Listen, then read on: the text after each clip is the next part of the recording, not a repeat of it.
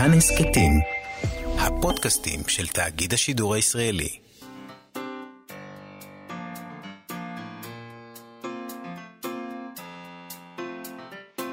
מה שכרוך עם יובל אביבי ומה יעשה לה.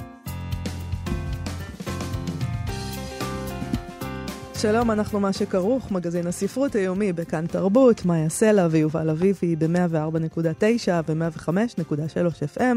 איתנו באולפן היום מיכאל אולשוונג ואיתי סופרין שעושים איתנו את התוכנית, שלום לכם, ושלום לך יובל אביבי. שלום מאיה סלע.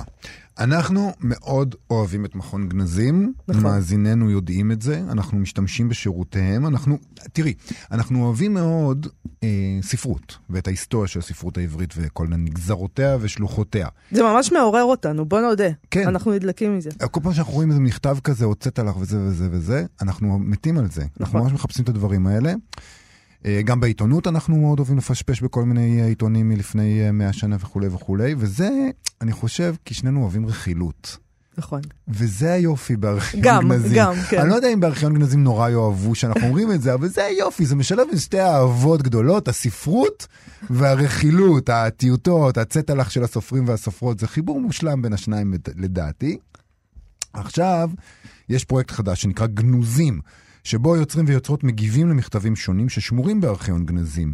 אה, זה הארכיון של אה, אגודת הסופרים העבריים בבית אריאלה בתל אביב. הם עושים בהשראת המכתבים האלה, כתגובה להם, אה, יצירות חדשות בתחומי אומנות שונים. ואנחנו נדבר היום עם מנהלת מכון גנזים, אדיבה גפן, על הפרויקט הזה. וגם נשמע מתוכו. ואני אני חושב שזה... שמחה וששון. זה שמחה וששון, נכון. ואני כבר יכול להגיד, לגלות, שבמקרה או שלא, לפחות חלק מהדברים שהם משתמשים בהם, אנחנו אנחנו כבר- בעצמנו השתמשנו נכון. בהם, והקראנו אותם בתוכנית בהזדמנויות עבר, וזה רק אומר כמה, כמה ההחלטות שלהם היו טובות. ואני גם יכולה להמליץ uh, לציבור כולו, uh, יש uh, אתר של מכון גנזים, ושם יש בלוג של גנזים, נכון. uh, שהוא נהדר, נכון. ומעלים שם uh, כל מיני דברים, יצחק בר יוסף מנהל אותו, נכון. uh, וגם דרך אגב, נהדר. בארכיון יש כל מיני, אה, אה, יש יוצרים אה, אה, נבחרים שהם נותנים גישה לחלק לפחות מהדברים ששמורים אצלם, וזה נורא נחמד אה, כל הדבר. ממל... ממליצה מאוד כן. ללכת לשם. נכון, ורק אפשר לבקש מהם שיעלו יותר, שתעשו הכל, נכון. די, תעשו הכל דיגיטלי, זה נורא, אנחנו נורא אוהבים את זה.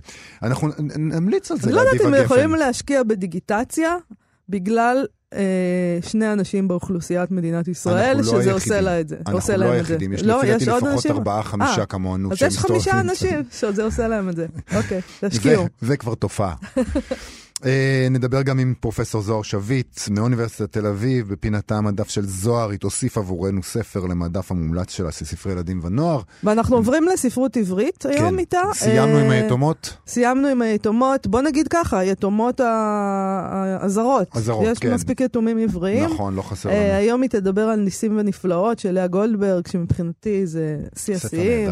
אני לא יודעת כמה פעמים קראתי אותו בילדות, יש לי עוד את העותק מילדותי. מתי פעם אחרונה קראת אה, אותו? אתמול, כי בסדר, זוהר, אה, לא, לא קראתי, אבל אימא שלי שמרה עליו עבורי, ואני, עכשיו זה- הוא בספרייה זה שלי. כיף הזדמנות לקרוא בו שוב. זה זה היה נהדר. נהנית אבל כשקראת אתמול, או שזה הרגשת ש... נהניתי מאוד. יש לי, אה, במדף הספרים שלי, בספרייה שלי, כמה ספרים מספרי הילדים שלי, כן. שאימא שלי שמרה. תמיד היינו צוחקים על אימא שלי, על זה שהיא שומרת את כל אבל היא הדברים, הייתה חכמה, אבל היה בזה שכל. כן. אז אה, יש לי שם את אה, ניסים ונפלאות, וכמה ספרים של הרוזנה דה סגיר, וכל מיני דברים כאלה. כי זה תמיד דבר. מסוכן, נכון? משהו שנורא נורא אהבת בתור ילד, לקרוא נכון. אותו בתור מבוגר, ואתה... זה עלול לאכזב, אבל לאה. גולדברג לא אכזבה אותי. מעולם לא אכזבה. נכון. אה, אז נדבר על זה עוד מעט, אבל נכון. לפני כל זה, סיכומי 2020, אה, אנחנו מתחילים. אה, כן. אנחנו ביום רביעי נעשה תוכנית סיכום שנתית, כן. אבל אנחנו כבר מתחילים. במסגרת הסיכומים האלה פרסמו באתר ליטררי האב את רשימת עשרת הסיפורים הספרותיים של השנה, שם, מעבר לים. נכון? הם פרסמו למען האמת רשימה של 50 הסיפורים הגדולים בכמה חלקים, אבל uh, אנחנו, זמננו קצר, אנחנו נתמקד בעשירייה. אז uh, האירוע שנמצא במקום העשירי הוא המגפה. זה מוזר, רק במקום העשירי, שלא, שלא תחשוב את עצמה. הוא. חודר גם ל- למקומות אחרים בדרכים שונות. נכון. אז היא במקום העשירי, ואולי זה מראה, בקטע של להראות לה את הדלת. כן. חמודה. תתפני. יאללה, קדימה, מיצינו. אה, הם כותבים שם על ההשפעה של המגפה על תעשיית המו"לות, עם הבעיות הידועות, גם לנו אין אירועים, החנויות סגורות, המו"לים דוחים, הוצאת ספרים, וגם על בעיות קצת פחות מדוברות, כמו מחסור בנייר, אה, ועל האופן שבו כל הדבר הזה מטפטף עד למטה ומשפיע בסופו של דבר על אחרון הסבלים בחברת ההפצה, כמובן. נכון. Uh, במקום התשיעי הם הציבו את המכתב הפתוח uh, במגזין הרפרס, אנחנו דיברנו על זה, uh, האמת היא שדיברנו על כמעט כל הרשימה הזאת בזמן אמת. אנחנו מאוד מאוד מעודכנים. אנחנו מאוד מעודכנים ויש לכם מזל שאנחנו פה. Uh, מגזין הרפרס, המכתב הפתוח, שזה בעצם מכתב שמרני כזה של יוצרים ויוצרות, uh, נדמה לי ש-153 כותבים וכותבות uh, חתמו עליו ובו הם מחו על תרבות הביטול, זה גם כן מונח שהזכרנו פה לאחרונה, The Cancel Culture, האופן שבו כל מיני פרוגרסיבים דורשים אה, לבטל יצירות אומנות אה, בגלל שיש בהם מסרים טרנספוביים או גזעניים וכולי וכולי, וההוצאות הרבה פעמים נענות. אז הם קראו לחופש הביטוי, שזה כמובן דרך משונה למחות על cancel culture, כאילו cancel culture מתנגדת לחופש הביטוי לטענתם. וזה באמת גרם לרבים להציב אותם, את החותמים בצד השמרני, ש, אה, שמתנגד להתנהלות הזאת, היא לא רוצה להתנהל יותר בהתאם לחוקי השיח של התקינות הפוליטית, ומתנגד לצנזורה שהתקינות הפוליטית כביכול משיתה. ובליטר אריאב מזכירים שהמכתב נוסח באופן רחב רטורית, אבל דליל מבחינה תוכנית. וזה עשה הרבה רעש בזמנו, ואפשר להניח שגם ב-2021 ימשיכו לריב על תקינות פוליטית ומה מותר וכן אסור להגיד, ואילו יצירות צריך לבטל. מהטון שבו הצגת את הדברים, ברור באיזה צד אתה מוצא את עצמך. האמת, האמת, אני חייב אתה להגיד... אתה בצד של ה-cancel culture, שזה, של זה שלא מקריא ספרי ילדים שבהם אה, לוקחים חלב מהפרה. אני חייב בוא. להגיד שאני אה, אני נורא, אני קרוע פה, אני קרוע באמת, כי אה, למשל, אה, בספר האוקראיני שדיברנו עליו, זה ספר שיש איתו בעיות. דיברנו עליו בשבוע שעבר עם אסף בר-טוב, מוסקבויאדה, אה, ויש שם נגיד המון המון תיאורים גזעניים. אה, לא, אנטישמים. אנטישמים, גזעניים, כל מיני דברים ש... מיניים שלא היו עוברים היום. אבל אתה לא יכול ספרות שמתעלמת לחלוטין מדברים האלה. אני, אני קרוע, אני קרוע. מה זה... יש להיות קרוע? אתה פשוט צריך להגיד, זאת ספרות, ובספרות אתם יכולים לעשות מה שאתם רוצים. אין מה להיות קרוע. אני לא בטוח. אוקיי, אז איך, אתה, אתה איך. צריך, חביבי, אתה צריך לבחור צד עכשיו. אתה או הולך ימינה או שמאלה. אי אפשר. להיות באמצע. אני אין שווייץ. שווייץ יותר בעולם. אני רוצה את ה... במקום השמיני הם הציבו את הספר של וודי אלן, אפרופו cancel culture, אה, הוצאתו בוטלה אה, שוב ושוב. אה, מדובר על ממואר של וודי אלן, הוא ניסה להוציא אותו פעמים אחדות בהוצא, בהוצאות שונות, שלא תמיד רצו להתעסק איתו, אה, או למען האמת לא רצו פשוט להתעסק איתו, אחרי שפורסמו האשמות נגדו על הטרדה מינית. אה, אם אני זוכרת, האחרונה זו הוצאת השט הגדולה, מהמם. שהוא היה אמור לצאת שם וביטלה, בגלל שאנשים בהוצאה עצמה כן, מחו על זה. כן. אה, אמרו, אנחנו לא רוצים להתעסק איתו. בסוף נמצא בית הוצאה שהסכים לפרסם את הממואר, שבחלקו הוא כתב הגנה עצמי, וחד צדדי, כמובן, חד צדדי זה שלו, הוא כתב את זה, על האירועים שבגינם הוא הואשם. אה, אז אה, אה, עוד פעם היה אחרי זה, עוד פעם כן. ביטול. זה, בקיצור, בסופו של דבר, הוא פרסם את הספר, זה וודי אלן. אה, הביקורות לא התרשמו ממנו במיוחד. לא, זה כנראה מה לא שאומר משהו. שיכול להיות שלא צריך פשוט לתת יותר מדי במה לאנשים האלה. תוציאו את הספרים שלכם, זה ממילא, אודי אלן לא מעניין כבר אף אחד, הוא כבר לא עושה סרטים נורא טובים, סליחה, זה לא כזה חשוב. במקום השביעי, אה, אתר בוקשופ. אה, האתר הזה שמתיימר להתחרות באמזון מציע לחנויות ספרים מקומיות פלטפורמה ידידותית למכירת הספרים שלהם, בניסיון לתת לחנויות האלה נשק למאבק בענקית הקמעונאות שדרסה את השוק בארצות הברית, וגרמה לא רק לסגירת חנויות עצמאיות קטנות, אלא גם לנזקים דרמטיים עד כדי סגירה של רשתות אה, ענקיות מבוססות ועשירות כמו בארנס נובלס, שהיו ממש אה, בקשיים בגלל הדבר הזה, אז הם אומרים לא. אנחנו אה, נמצא מודל אחר, במיוחד עכשיו דווקא, וזה קשור למגפה, שבה אנשים רוצים לקנות מחנויות עצמאיות וקטנות. בוא נראה אם זה יעבוד, כי זה דבר נהדר, כן. ובקרוב אצלנו אני מקווה. כן, אה, אנחנו כבר אז, כשקיווינו שיפתחו גם אצלנו... אה, אצלנו אה, פשוט אין מספיק... כן, אה, יש 11 חנויות עצמאיות. טוב. למרות שעכשיו יש יותר, פתחו שתיים חדשות לאחרונה. במקום השישי, הם מתנצלים ב Literary Hub. הם כותבים, sorry, but. אה, הם נאלצו לכלול. את ג'יי קיי רולינג, כנושא, לא, לא באירוע אחד, כיוון שהיו השנה שלל אירועים שנקשרו בשמה בעקבות הערות טרנספוביות שלה ותגובות שלה לאנשים שמאשימים אותה בטרנספוביה. כולל איום בתביעה של כל אחד ואחד מהם, אירועים שגררו מכתבי נאצה נגדה וגם מכתבי תמיכה בה של סופרים וסופרות ידועים. אה, אה, היא טענה שטרנסיות הן לא באמת נשים וכל מיני דברים כאלה. ונשאלת השאלה, אה, למה את חייבת אה, אה, לתת לנו את כל השעמום שלך? למה שלא, לא יודעת מה, תתחילי... תכתבי ספרים פשוט. תכתבי ספרים, תסרגי אם נמאס לך לכתוב, תעזבי אותנו. אה, אגב, יש הבדל בין מה שאתם כותבים בספרים, שזה דבר אחד, אנשים יכולים לכתוב מה שהם רוצים בספרים, לבין הציוצים הטיפשיים של האישה הזאת בטוויטר.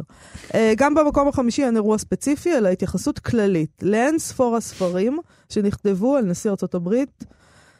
עוד מעט uh, לשעבר, דונלד טראמפ. הם קוראים לזה ז'אנר חדש ומצער של ספרים, ספרי ה"הכל אודות טראמפ", ספרים שכתבו מקורביו, עובדיו ובני משפחתו, ובהם הם מספרים את האמת וכל האמת על הנשיא, ושגרמו לא פעם לתסבוכות משפטיות לא פשוטות עבור המחברים.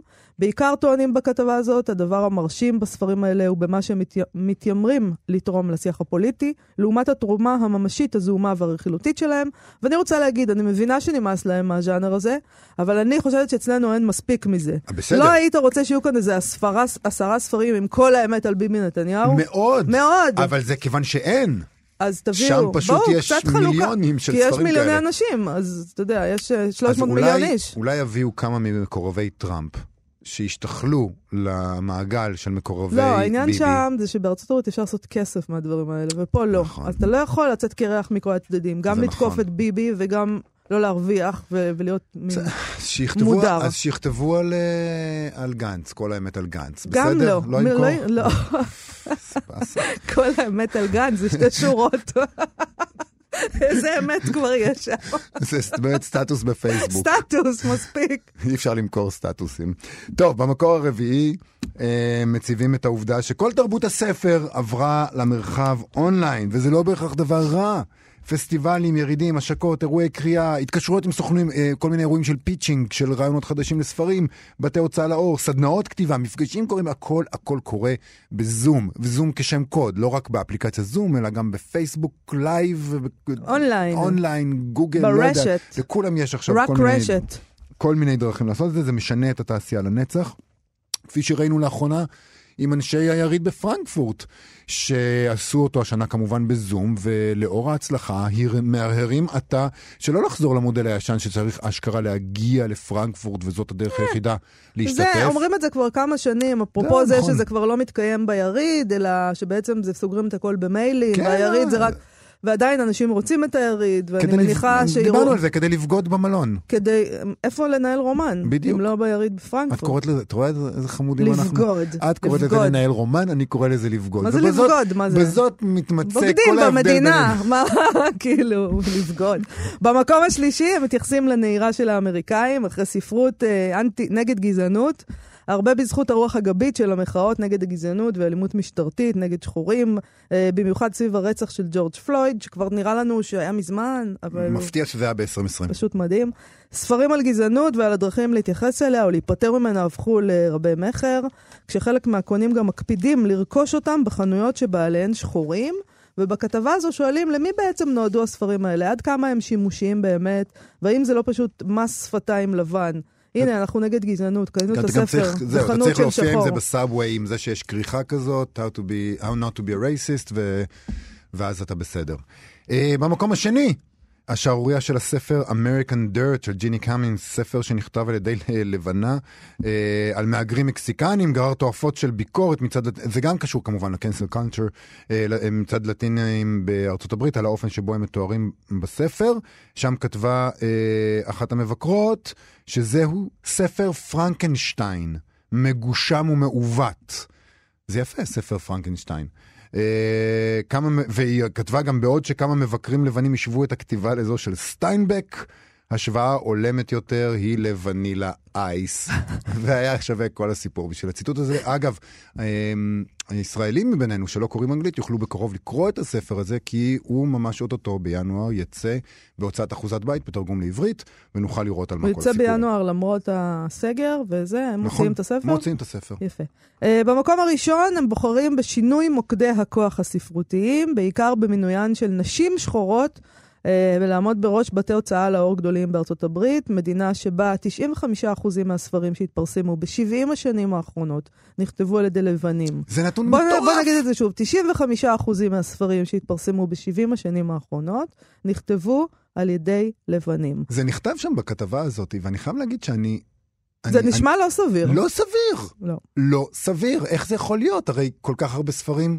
אבל אנחנו- תחשוב, תריץ בראש ותראה שהם כולם לבנים. מדהים. אה, אנחנו נראה עד כמה המינויים האלה יעזרו לתעשייה ב-2021. אה, אני... הכל יהיה יותר טוב ב-2021, הכל יהיה פשוט נפלא. זה עומד לקרות. אתה יודע שיכול להיות גם יותר גרוע? יהיה יותר גרוע גם. איתנו פרופסור זוהר שביט מאוניברסיטת תל אביב, שבכל שבוע מוסיפה ספר למדף הספרים המומלץ לילדים ונוער. המדף של זוהר, אנחנו קוראים לזה. היום אנחנו עוזבים את סדרת היתומות שלנו ועוברים לכמה מפגשים שיעסקו בקלאסיקות עבריות. ניסים ונפלאות של לאה גולדברג, מספ... הראשון על הפרק היום. שלום לפרופסור זוהר שביט. שלום, שלום. איזה אה, כיף לך שקראת שוב את ניסים אין ונפלאות. לך מושג איזה כיף. האמת היא שזו הייתה לי, אני מוכרחה להודות שזו הייתה הפתעה בלתי רגילה. בכל זאת, הספר הופיע לראשונה בהמשכים מעל אה, דפי דבר לילדים בשנת של- 1938. כן. עברו יותר מ-80 שנה מאז שהוא נכתב, ואני הרגשתי שאני זוכה בחוויית קריאה בלתי רגילה, באמת, אפשר לראות את הספר הזה כמעט כנס. כי גם היום הוא נקרא כספר נפלא ועדכני, כאילו לא חלפו כל כך הרבה שנים מאז שהוא פורסם לראשונה. עכשיו, הספר הזה עבר כמה גלגולים. הוא תחילה הופיע ב-38 כסיפור בהמשכים, וב-1954, לאחר הקמת המדינה, הוא ראה אור בנוסח אחר כספר, ואז ב-1979 הוא הודפס שוב מחדש, ולמרבה השמחה, אה, ספריית פועלים והקיבוץ המאוחד החליטו להוציא אותו לאור מחדש ב-2015 בעיצוב מאוד מחודש ומאוד מזמין עם האיורים רבי הקסם אה, של מישל קישקה, וגם הוסיפו לזה אחרית דבר מאלפת מאת גדעון טיקוצקי. בקיצור, ממש מתנה. איך את. אה, מסבירה את זה שבעצם היום, את קוראת את זה היום, אה, כאילו נכתב היום? אני אגיד לך, אני גם על זה חשבתי. יש מילה אחת, והמילה היא כישרון. כן, לאה זה מה גולדברג- שהיה ללאה גולדברג, ללא ספק. כן. זה, אין, היה לה כישרון כתיבה בלתי רגיל, בעיקר לילדים, והמוזיקליות של הטקסט והזרימה שלו היא פשוט בלתי רגילה. גם הדמויות, היא בנתה בניסים ונפלאות, דמויות מאוד מרתקות ומאוד מיוחדות. גם הקוף הוא דמות מאוד מיוחדת ולא שגרתית, ולמרות שאנחנו גם נקרא את אה, נחום גוטמן ונראה שגם הוא יש לו חיות שלו, אבל פה בקוף הזה יש משהו מתוק בצורה בלתי רגילה. וגם הדמות של אה, ניסים, שהיא בלתי, היא, היא יוצאת דופן גם בגלל הבחירה בה. אנחנו מיד נדבר על החצר האחורית אה, של תל אביב, וגם בגלל שהיא דמות אה, קסומה, שפשוט גואלים אותה. אז כשלאה גולדברג התחילה לכתוב את ניסים ונפלאות, היא בעצם הייתה בחורה צעירה, נכון? היא הייתה בחורה צעירה, אבל כן, ממש בשנות ה-20 לחייה. אה, ולמרות זאת היא הפכה את המספרת לאישה זקנה ובודדה לדודה של שומיש. וככה הייתה גולדברג, אה, היא הייתה דודה של אף אחד ובו בזמן גם דודה של כולם. באמת סיפור חיים די עצוב, היא גם נכון. נפטרה בגיל מאוד צעיר. היא נולדה ב-1911 בקניגסברג שבפרוסיה המזרחית, והיא גדלה בקובנה, שהפכה מאוחר יותר לבירת ליטא. בקובנה היא כבר הייתה חלק מחבורת פתח לחבורה של המשוררים העברים המודרניסטים בליטא, שהייתה מעין שלוחה של חבורת כתובים בארץ, ושהייתה לנו הזדמנות לדבר עליה ועל מעמדה בחבורה הזאת בתוכנית שאתם הקדשתם לישראל אה, זמורה. נכון. עכשיו, היא לא נישאה מעולם ולא היו לה ילדים. לעומת זאת, היא הייתה ללא ספק האדם המשכיל ביותר בחבורה הזאת. היא למדה באוניברסיטת בון בלשנות שמית, והיא כתבה את עבודת הדוקטור שלה, תשבו יישובים על הכיסא, על התרגום השומרוני לתורה, עיון במקורותיו לפי כתבי היד. או-אה. זה דוקטורט שדרש הרבה, רכישה של הרבה מאוד uh, מיומנויות, והפרופסור שהנחה אותה בעבודה, פרופסור פאול ארנס קאלה, שהקים את החוג לשפות המזרח באוניברסיטת בון, שווה בעצמו יותר מתוכנית רדיו אחת, הוא גם מגן עליה, ובעצמו בסוף נאלץ לעזוב את גרמניה מפני שהוא נרדף uh, על ידי הנאצים. אני מסמנת לעצמי את הפרופסור הזה. סליחה? אה, אני מסמנת לעצמי את הפרופסור אין הזה כדי לדבר עליו איזה יום. אוקיי.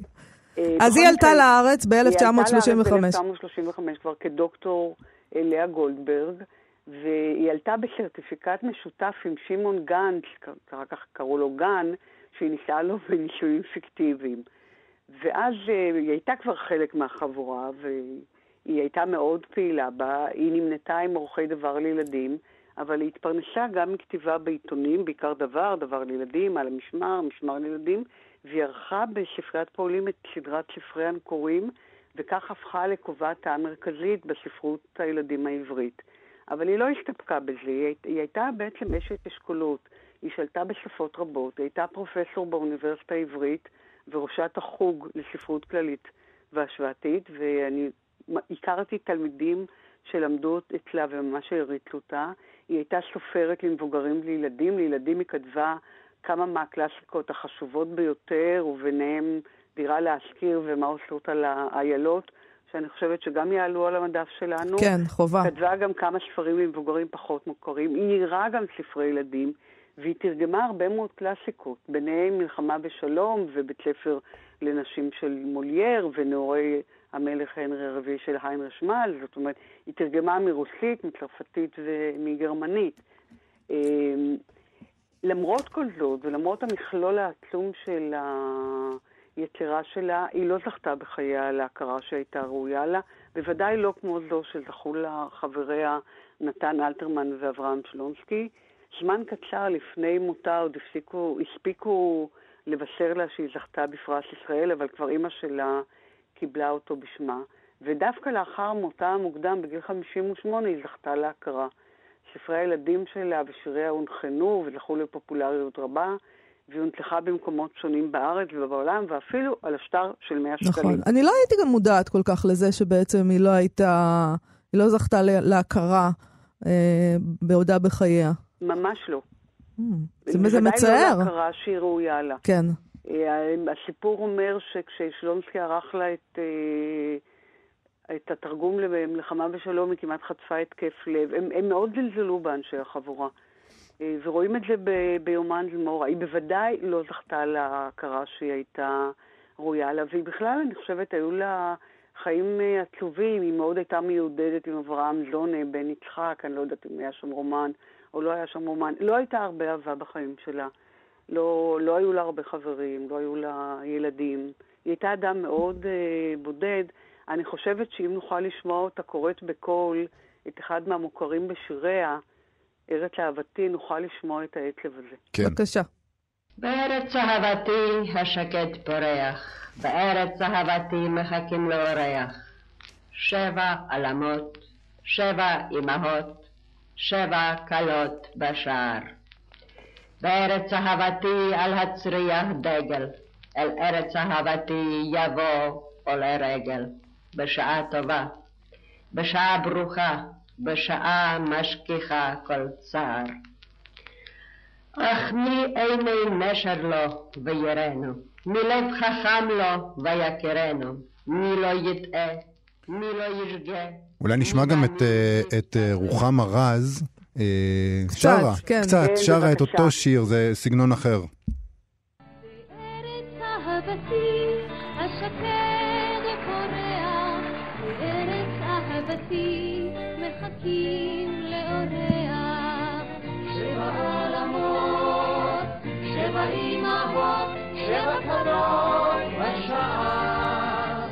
אבל בוא- בוא, בוא בוא- נחזור לניסים ונפלאות.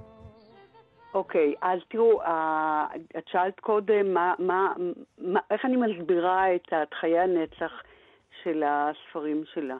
אז דיברנו על הדמויות, אבל גם היכולת שלה לבנות מתח. תראו, קוראים את ניסים ונפלאות, וכל הזמן נמצאים במתח מה יקרה, ומה יקרה עם ניסים, ואם הם יצליחו במופע הקרקס שלהם, ומה יהיה עם נפלאות, ומה בכלל יעלה בגורלו של הילד.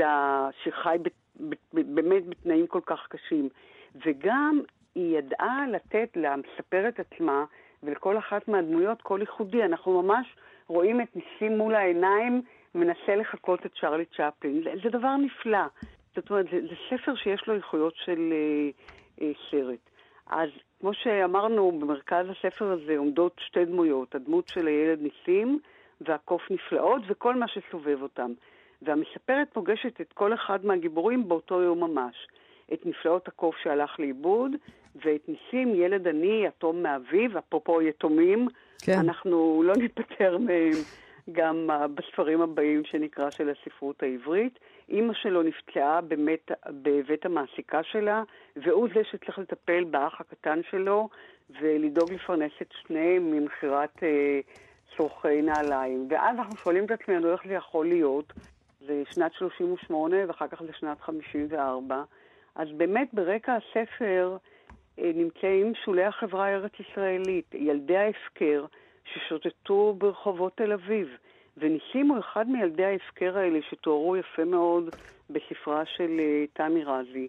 ומתברר שהיה מדובר בעשרות אם לא מאות ילדים שחיו בחצר האחורית של הכרך הנוצץ, שבה היו דלות ועוני וזוהמה ופשיעה, והם התגלגלו חסרי בית בגינות ציבוריות וקיפצו נדבות, או עסקו במסחר זעיר, או עבדו כמוכרי עיתונים ומצחצחי נעליים, וחלק מהם מהר מאוד אחר כך הפך לפושעים.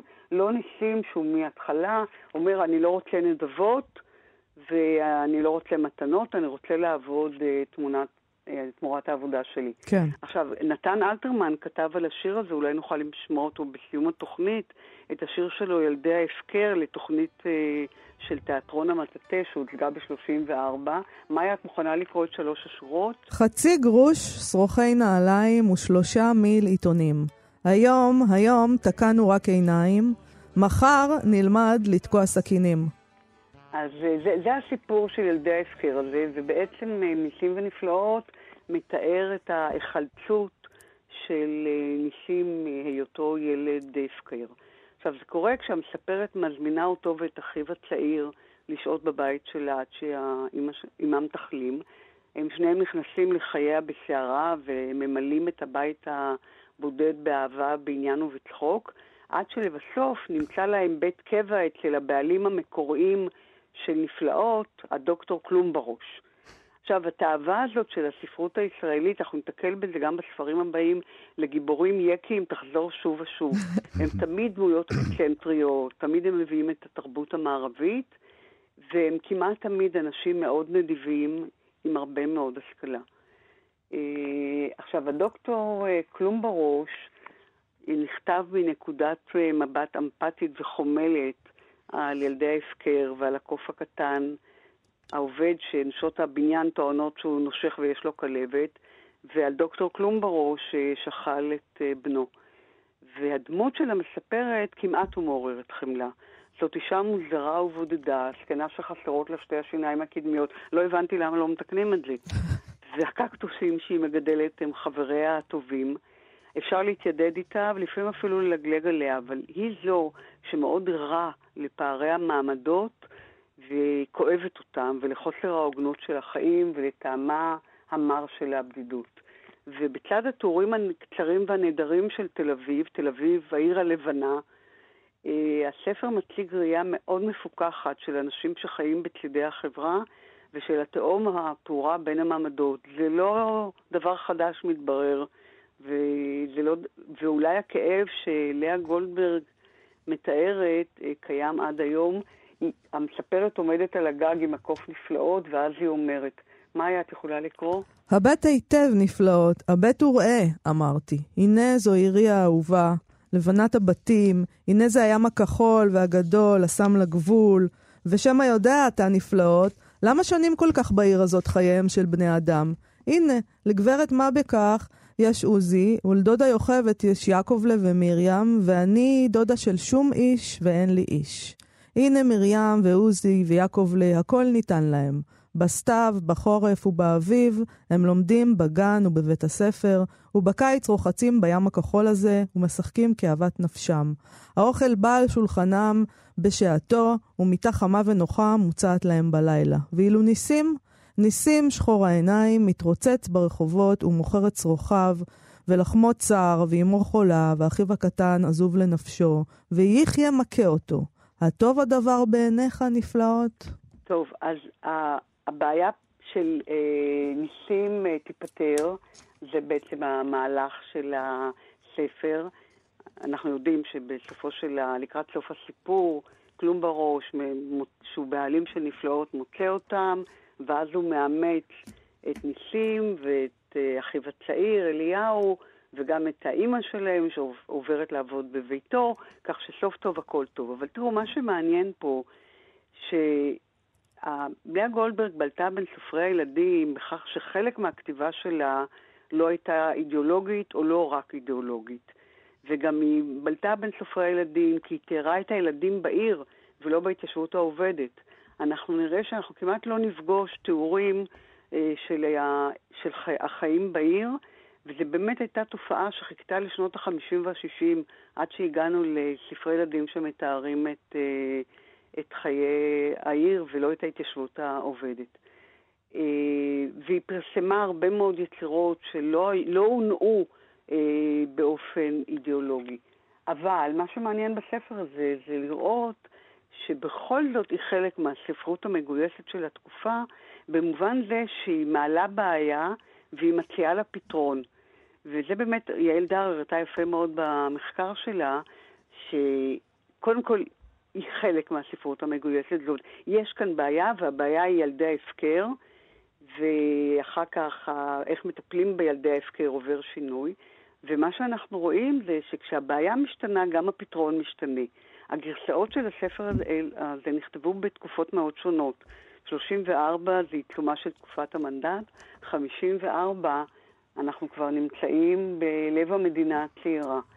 ושתי הגרסאות מתארות את האופן שבו משתקמים החיים של ניסים ובני ביתו. אז הפרוגרמה החברתית דומה, והעיקר שלה הוא שהילד התימני יכול להיחלץ מהחיים הקשים שלו אם הוא יחליף מרחב ומיליה חברתי. אגב, הספר הזה הוא מאוד לא פוליטיקלי קורקט. כן, אפשר לחטוף אותו ולשים אותו אצל אה, אשכנזים. פשוט לחטוף אותו, ובקלות מאמצים כאילו, אותו. כן. וגם הדרך שלו להיחלץ זה לא חס וחלילה לתקן את מה שקורה בשכונה התימנית, כן. הדלה והמלוכלכת והמסוכנת, אלא להשתלב בחיים של אנשי התרבות. נכון. אבל צריך לזכור שזאת רק בתנאי שהוא מוכשר והוא בעל קסם משיריו, ורק אם יהיה מבוגר שייקח אותו תחת חסותו. פרופסור... והחסות הזאת בשנות ה-30, משמעה הוא אימוץ בחיק משפחה טובה. פרופסור זוהר שביט, אנחנו... אנחנו... אנחנו בכל זאת במדינה, נמצא פתרון בשיכון סוציאלי, ואולי אה, את רוצה לקרוא, מאיה, את הקטע שבו המספרת מחליטה לעזור ליחיא על ידי שיקום סוציאלי. יחיא זה, אמרתי בליבי, הוא ילד קשה, פרוע, מושחת, אבל מי יודע מהן הסיבות שהביאו למעשים הרעים שהוא עושה. אם נכון הדבר שהוא ברח ממוסד ילדים, מבית יתומים, אשר שם נהגו בילדים באכזריות, הרי הוא נער שסבל כבר סבל רב בחייו, ואולי לא היה איש בעולם אשר ניסה להדריכו בחוכמה ובסבלנות, ואולי איש לא דיבר איתו מעולם באהבה ובאורך רוח, ובסופו של דבר, הלא גם הוא איננו אלא ילד, בן 14, עוד אפשר להחדיר אל ליבו הכרה של הטוב, כך אמרתי בליבי, והחלטתי לעזור ליחיא, ואנחנו אה, נצטרך להסתפק בדברים האלה, אה, ולהוסיף את הספר הזה למדף. ניסים ונפלאות של לאה גולדברג. אבל אנחנו נשמע את השיר. את אנחנו נשמע את השיר, ואנחנו גם נחזור עוד כנראה ללאה גולדברג ביצירות נוספות נחזור, במדף היום הזה. היום נניח את הספר הנהדר הזה על המדף. פרופסור זוהר שביט, תודה רבה לך תודה על גם השיחה לך. הזאת, ניפגש שוב בשבוע הבא. היום בתשע בערב יתקיים אירוע השקה של פרויקט גנוזים, שיתוף פעולה של אנסמבל עיתים ומכון גנזים. בפרויקט הזה אה, יוצרים ויוצרות מתחומים שונים לוקחים מכתבים ששמורים בארכיון גנזים, זה הארכיון של אגודת הסופרים העברים בבית אריאלה. אה, הם מעניקים למכתבים האלה פרשנות או סוג של תגובה, אומנותית. בין השאר של מכתבים של לאה גולדברג, עמוס קינן, אורי זוהר, זלדה ועוד רבים אחרים. בין היוצרים והיוצרות אפשר למנות uh, את מרים זוהר, מאור כהן, דרור כהן, ויקטוריה חנה. האירוע הערב ישודר מתוך הגנזך של גנזים בבית אריאלה, ואיתנו כדי לספר על הפרויקט הזה, אדיבה גפן, מנהלת מכון גנזים. שלום אדיבה גפן. שלום גם לכם. שלום, שלום לכם. אדיבה. אז אז היי, ספרי, שלום. אהלן, ספרי שלום, קצת. על הפרויקט הזה, איך הוא נולד. תשמעי, קודם כל תשמעי, זה מין סוג של חלום קטן, לא? נכון. הרי מכירים את התיאטרון, תיאטרון רוצה במה, רוצה אורות, וארכיון, תני לו רק להתנמנם למטה במרתפים, את יודעת. נכון. לקחנו צבי סער ואנוכי ואמרנו, לא, לא יהיה כדבר הזה. צבי סער בא לבקר אותי יום אחד, וטיילנו פה, ואני כדרכי, את יודעת, מראה את נפלאות הארכיון הנהדר הזה, והוא ירד איתי למטה לגנזך, שהוא באמת מקום מדהים, נעמד ואמר, אני רוצה לעשות פה תיאטרון. אמרתי לו, התקבלת? הימים היו ימים של טרום קורונה, וחשבנו לעשות, את יודעת, אחת ל... אתם יודעים, בעצם, שניכם, אתם יודעים, אחת לפעמיים בחודש, אירוע תיאטרוני קטן, יחד עם השתתפות הקהל, יחד עם סיור, חלמנו חלומות. באה הקורונה ואמרה, לא. אבל צבי סער, וגם אותי, שום קורונה ושום מוטציה, גם אפילו אם תהיה משוויץ, לא תעצור. והתוצאה היא הפרויקט הזה שעולה היום, אבל הוא רק סנונית ראשונה של פרויקט. מדובר בעצם על פרויקט לטווח ארוך. הקורונה יצרה גם הזדמנויות. אז מתוך כך שאי אפשר לעשות פה אירוע תיאטרוני, אנחנו עושים כאן דבר אחר לגמרי. אנחנו חושפים את האוצרות בדרך, בדרך אומנותית, רעננה, חדשנית. חברים, זה סטארט-אפ. נכון. זה לא סתם, אותנו זה מאוד מאוד סטארט-אפ. משמח. אה, אולי ממש. לפני שנמשיך, אה, נשמע אה, אחד מהדברים אה, זה שנעשו אומנם, שם. זה אומנם קצת ארוך, אבל אנחנו לא יכולים להשמיע רק חלק, כי, כי זה סיפור שלם בשלוש דקות. יצחק, אנחנו מדברים על מי? רק על תגיד לי, יצחק חזקיה שמקריא תשמעו, את נוח זה שטרן. מדהים. מדהים, ואחר כך אני אגיד כמה מילים על זה. בוודאי. מדהים אז בוא מה שהוא נשמע. בוא. נשמע את זה. בבקשה. נפלא, יופי, יופי, נהדר. מכתב מספר 1. בקשה להתקבל כחבר באגודת הסופרים. רחוב בר כוכבא 52א, תל אביב, התשעה ליולי 40. לוועד אגודת הסופרים העבריים בארץ ישראל. הריני מבקש להתקבל רשמית כחבר אגודת הסופרים בהמלצת חברי הוועד. בכבוד, נוח שטרן. תשובה בגוף המכתב. בזה הננינו מתכבדים להודיעך כי הוועד בישיבתו האחרונה דן בבקשתך והחליט עליה בחיוב. התקבלת כחבר לאגודתנו לזכויות ולחובות. בכבוד רב. נ"ב מס החבר לשנה ולירה אחת. מכתב מספר 2 בקשת ערבות להלוואה. לכבוד חברי הוועדה הכספית של ועד אגודת הסופרים. חבר נכבד, הרי אני מבקש שאגודת הסופרים תיתן את ערבותה להלוואה שאושרה לי על ידי בנק קופת מלווה של הסתדרות העובדים בסך 40 לירות. ברצוני לציין כי הלוואה זו תשמש לי רק לסילוק חובות המעיקים עליי ולא להוצאות שוטפות, כיוון שאני עוסק בעבודה של קבע. ובטוחני כי זו ההלוואה האחרונה בסדרת ההלוואות שנאלצתי לקחת, ושמעתה אוכל לסלק בקביעות ובהדרגה את חובותיי. בתודה מראש ובברכה, נוח שטרן. מכתב מספר 3, הלוואה נוספת, לכבוד ועד אגודת הסופרים העבריים. חבר נכבד, עליי לבקשכם שתואילו לקבוע לי הלוואה נוספת בסך 20 לירות. אם כי הוזמנו אצלי עבודות שונות ששכרן בצידן, הרי כרגע עומד אני בפני הצורך הדחוף לשלם את סכום הנ"ל לכיסוי הוצאות הכרחיות. אקווה שתמלאו בקשה זו, ואבקשכם ללא דיחוי, ואודה לכם על כך מראש. בכבוד ובברכה, נוח שטרן, 29 לדצמבר 47. מכתב מספר 4, בעניינו של נוח שטרן, ירושלים השלישי לאוקטובר 54. לכבוד הוועד המרכזי של אגודת הסופרים תל אביב. חבר נכבד, בהתאם להחלטתכם בישיבה מיום כ"ב באלול תשי"ד, ביררתי את עניינו של החבר נוח שטרן. המשפט נתקיים אמנם כאן, אך מאז נחרץ גזר דינו, לא ידוע עליו דבר. קרוב לוודאי שאיננו עוד בבית הסוהר, אלא בבית חולי רוח. פרטים מלאים על גורלו ועל המקום שבו הוא נמצא, אפשר לקבל מהנהלת בתי הסוהר. ברגשי כבוד, חיים תורן. טוב, זה נפלא, זה סיפור שלם, עלייה, עלייתו ונפילתו. זה נפלא כי זה ארבעה מכתבים. אני גם רוצה לשבח את הקריאה שהיא כל כך, אתה יודע, עניינית, וכל כך לא, בלי התרגשות, ומביא את הדברים איך נכון. שהם יוצא מן הכלל.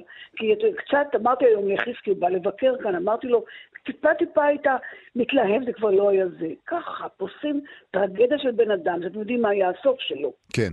כשח- כי כשחיים, אולי נספר למאזינים, כן, כן. כי כשחיים, חיים, אבא של רוני כמובן, מחפש את, אה, את אה, נוח שטרן בפקודת אגודת הסופרים, הוא יצא מבית הסוהר אחרי חמש שנים, הוא סירב לקבל טיפול פסיכיאטרי למרות שהציעו לו, כי הוא היה איש מאוד חולה, מאוד חולה. ויצא מבית סוהר ואושפז במחלקה פסיכיאטרית, ושם הוא הצית את עצמו. הצית את עצמו למוות. וצריך להגיד שהוא נכנס לבית סוהר על רצח. כן, על- לא רצח, ניסיון. ניסיון לרצח, סליחה. ניסיון רצח. אבל לא רצח, חמש שנים הוא ישב, איש חולה, חולה מאוד, יצא מבית החולים, מבית הסוהר, והצית את עצמו ומת ב-1960. אגב, בארכיון המופלא שיש לנו שלו, יש אפילו אה, גיליונות עיתון בית הסוהר שהוא ערך שם, כולל משחקי כדורגל שהוא מתאר אותם וכולי. יוצא מן הכלל, הוא עשה, עבד שם ממש בספרות, כתב, הוציא ספרים, הוציא... ב-1960 הוא פשוט שרף את עצמו למוות, אי אפשר לתאר את הדבר הזה. והמכתבים האלה באמת בניקיון מוחלט, בבחירה, אני חושבת, מזהירה, מזהירה, נותנים דרמה ענ- ענקית. כאילו באמת, ה... כמו שאנחנו אוהבים בספרות טובה, הדרמה נכון, מאחורי נכון, המילים. מוחזקת. ממש, וזה ולא- מתחיל, זה רואים, מתחיל ב- בהישג, נכנס אה, לתוך אה, שערי ההיכל, אה, נמשך באיזה גליץ' קטן, ומשם אה, הגליץ' מעמיק ואל ה- אל התהום הבלתי נמנעת בסיפור הזה, זה ממש יפה איך שזה נעשה. אדיבה, איך יוצג הפרויקט הזה? מה נראה בעצם? איך זה, איך אנחנו אפשר... נראה ל- בעצם- תראה, הם, הם, הם באמת, החבר'ה האלה במשך כאן חודש וחצי כמעט מצלמים, אה, אומנים מגיבים לכל מיני דברים, יש כל מיני אומנים, אה, שירה וצילום, ובאמת... האומנים בחרו בעצמם, חיטטו בארכיון ובחרו בעצמם? אין- לא, לא, לא, לא, לא. הבחירה, הבחירה נעשתה באמת על ידינו ועל ידי החבר'ה של עיתים. אנחנו בחרנו 100 מכתבים ומהם התמקדנו ב-40. Mm. והצוות שלנו בגנזים נתן לה, אה, אה, השאיר את המכתב, זאת אומרת, נתנו את הרקע לכל מכתב, מי, מה לפני, מה אחרי, למה מכתב נכתב, מה שאנחנו יודעים או לא יודעים. כל פעם בנינו את העולם של המכתב, ואז צבי סער עם אה, ענת ספרן, שהיא באמת זוגיות מדהימה יש להם בעבודה הזאת, הציעו את זה לכל מיני אומנים, ואומנים בתגובה, יש אומנים שעסוקים בטיפוגרפיה, שמתייחסים למכתבים, יש אומנים שעסוקים בצילום, כל אחד בגישה שלו, במוזיקה או בשירה או בריקוד. אנחנו נראה הערב חלק ממה שהם צילמו כבר, מה שערוך ומסודר, זו באמת סנונית ראשונה של דברים שמצולמים כאן מתוך הארכיון. תראו, מה שקרה לי אישית, יש לי נס קטן. אני, שאתם מכירים אותי, באתי מעולם התיאטרון, ועולם התיאטרון מטריף אותי מאחורי הקלעים שם, במה שקורה שם כל ערב. יש לי פתאום בתוך הארכיון אה, תיאטרון. הם בוקר בוקר באים. לעבודה, צלמים, שחקנים, רקדנים, ואנחנו יורדים כל הצוות, ואנחנו רואים אותם עובדים ויוצרים, והארכיון הפך להיות תפאורה. הארכיון המדהים וגם את יודעת שלאנשי תיאטרון היום אין תיאטרון, אז גם את הפכת להיות בשבילם במה שחסרה להם. צבי משתגע מזה, צבי מש... עכשיו תשמעו, הם לא רוצים להפסיק. זאת אומרת, זה פרויקט שילך ויצמח ויגדל ויגדל. יש כאן איזשהו שידוך, שדרך אגב מאוד הצליח, משני הצדדים, שידוך מאוד טוב. אבל ו- מעבר, מעבר להיום בערב, איך אפשר יהיה לצפות בזה? זה יהיה אתר? יהיה... מה- יהיה? יש, כבר עלה לפני חצי שעה לאתר, לאתר קוראים גנוזים, בשינוי מהאתר שלנו שנקרא גנזים, הוא נקרא גנוזים נקודה אה, אה, קום. מהמם. גנוזים, פשוט להיכנס לאתר גנוזים, ושם אפשר לראות גם מה שלא יעלה הערב, וגם קליפים מהדברים.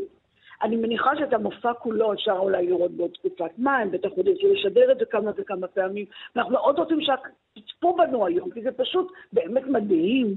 מכתבים של זלדה יוצאים, מקבלים סיפורים חדשים, מכתבים של עמיחי, זה, זה באמת דברים יוצאים מן הכלל, כי אם אתם שואלים אותי, האוצר הגדול שלנו בגנזים זה המכתבים.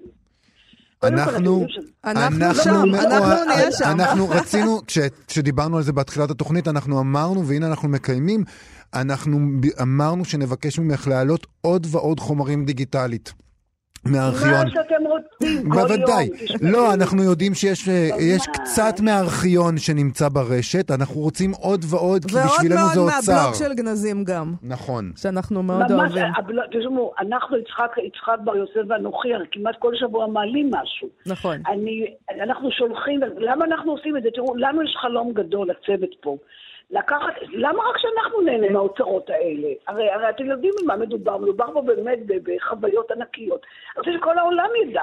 לכן אנחנו סורקים ומעלים ברשתות, ולכן אנחנו עושים תערוכות. והנה הפרויקט הזה, שהוא לדעתי אחד השיאים שלנו. שיא, אחד השיאים שלנו. לא עוד ארכיון מתנמנם לו, אלא קום האור הארכיון. אתמול באחת בצהריים ירדתי להגיד לחבר'ה שלום, והם שמו שם מוזיקה, כנראה שקשורה למופע. התחלנו לרקוד כולנו. אמרתי, חבר'ה, אתם יודעים, כל החבר'ה מבסוטים, צ'רניחובסקי שם רוקד עם רחל, מי יודע מה קורה שם.